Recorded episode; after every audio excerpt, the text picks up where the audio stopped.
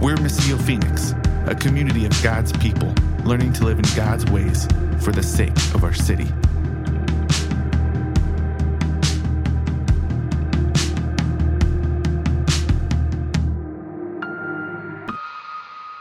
Psalm 30 is an interesting psalm. It is written by King David, and it was written during the time that they were dedicating the temple. Uh, the temple that they were building in Jerusalem in their home, in the promised land, in the place that God had brought them out of, if we remember their history, out of slavery in Egypt, through the Red Sea, through the wilderness, through all kinds of trials, all kinds of losses, all kinds of death, all kinds of mourning, all kinds of rebellion. And yet God, with all kinds of love and all kinds of forgiveness and mercy and pursuing, brought them into a home. He gave them a place. And they were building this temple, a place where they could honor and worship and praise Yahweh, their God. And they, so King David, he, he pens this, he writes this psalm as a dedication to it. But if we read the psalm, if we look closely at the words, it sounds like a very personal thing, doesn't it? He's using personal pronouns. He's saying, You have rescued me from the pit. You have turned my mourning into dancing, right? It's almost as if David were just writing this about himself, what he has seen God do personally in his life, not so much what he's done for all of Israel. And yet, I think what we're seeing is all of that is connected. It's all really kind of one and the same a lot of times we uh, get in our culture the, the story of the gospel is a very individual, personal, one on one, me and Jesus type of story, right? My relationship with Jesus. And, and we get this individualized story of the gospel, which is you were a sinner, but Jesus died for you. And if you would say this prayer, even, right? And sometimes we go a little further with that. If, if you would follow him and trust in him, then you'll be saved. And we get this very localized, individual story right here. I'm just going to put an I because I'm going to write out individual in that little circle. And that's the story of the gospel. Now, other times, uh, in, in different camps of the church, you'll get a much different story, right? You'll get kind of more of this cosmic story over here. It's a story that says, hey, God created the whole world and he cares for it all and he loves it all deeply and personally, even. And he is on a mission to restore all of it. And Jesus, yes, he came and he lived and he died, he gave his life, but that wasn't just for you personally. It was, it was for the glory of the Father and it was for the sake of all the cosmos. Jesus restoring all the universe to God. And man, you are lucky if you get to be a small part of that, right? And so the, it, that story is also true, but it is minimalizing the connection that we have, the relationship we are invited to with Jesus. Uh, and then there's this kind of in between story here, this communal story. Often people come to Jesus through this, and it's that this is, this is how Israel functioned, that God has rescued this group of people right? He has he called this man Abram and he decided to make a family out of him and then make a nation out of that family. And that this family, these people are God's people and they can enjoy the favors of God forever. And yet, what Israel failed to realize is God called them to be a kingdom of priests, right? That he blessed them to be a blessing to others. That all the nations would be invited in.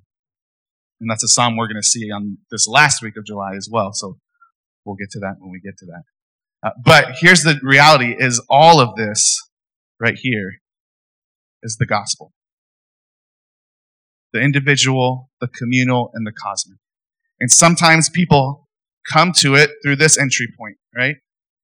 But they need to be moved from that cosmic view into seeing now they're part of a community too, a very real, tangible community that is using their hands and feet to be the hands and feet of Jesus to love their neighborhood for the sake of God's glory.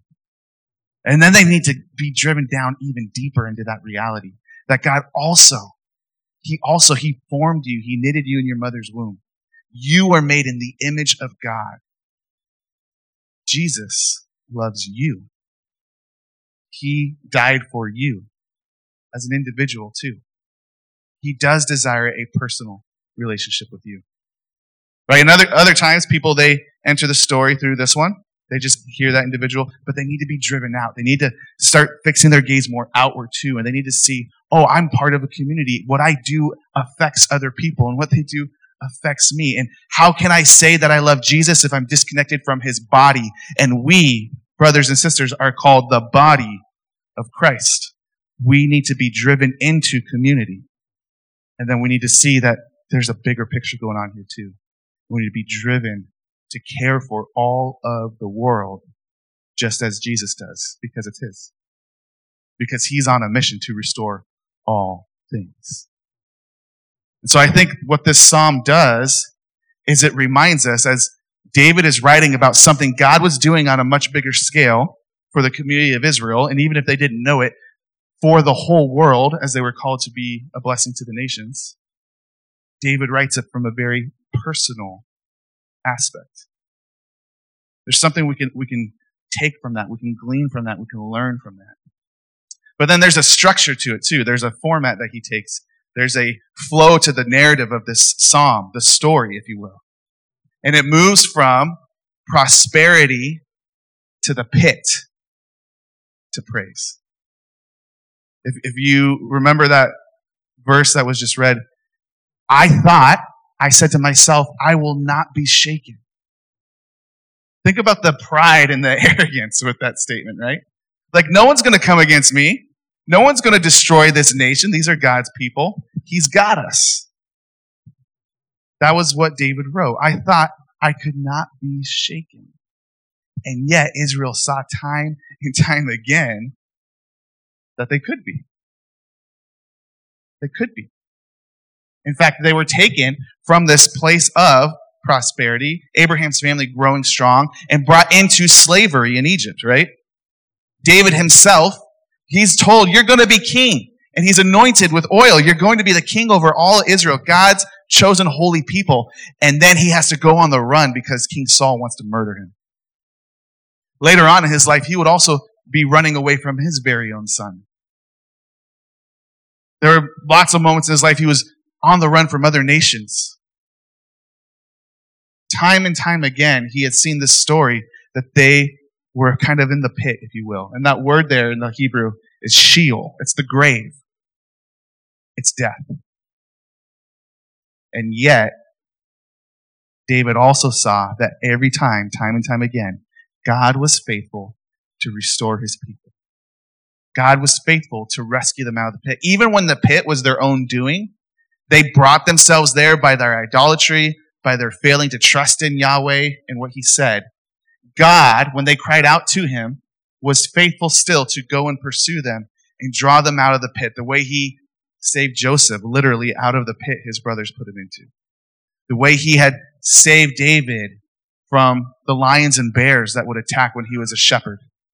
The way he had rescued David from King Saul. The way he had rescued King David and the nation of Israel from other nations attacking them. Time and time again, God would rescue them out of the pit. And this brought praise for David. The prosperity that he had with his pride before had crumbled. The pit had humbled him. And yet God, Yahweh, had exalted. And you guys, this whole psalm, we know on this side of the story, on this side of Jesus, we know what it's really pointing to, right? In the same way we were sharing our stories about how God had turned something sorrowful into joy, those were just little glimpses of what will happen one day, finally and fully, when Jesus returns. In the same way, what David was writing here was a foreshadow, a preview, a glimpse ahead into what would finally come. That the God who had all prosperity sitting in the throne of heaven in his kingdom, left that and came down into the pit on our behalf. He went into the grave, into Sheol, and suffered. But he was risen again. And as he was risen, he was given a name above all other names, the glory of heaven, and he deserves all praise. Now, here's the thing if we follow in his footsteps, we too will follow and pass through the pit of Sheol. But we will come back out of it again. And the words of that psalm, that our mourning will be turned into dancing. Joy comes in the morning. We will be rescued out of the pit.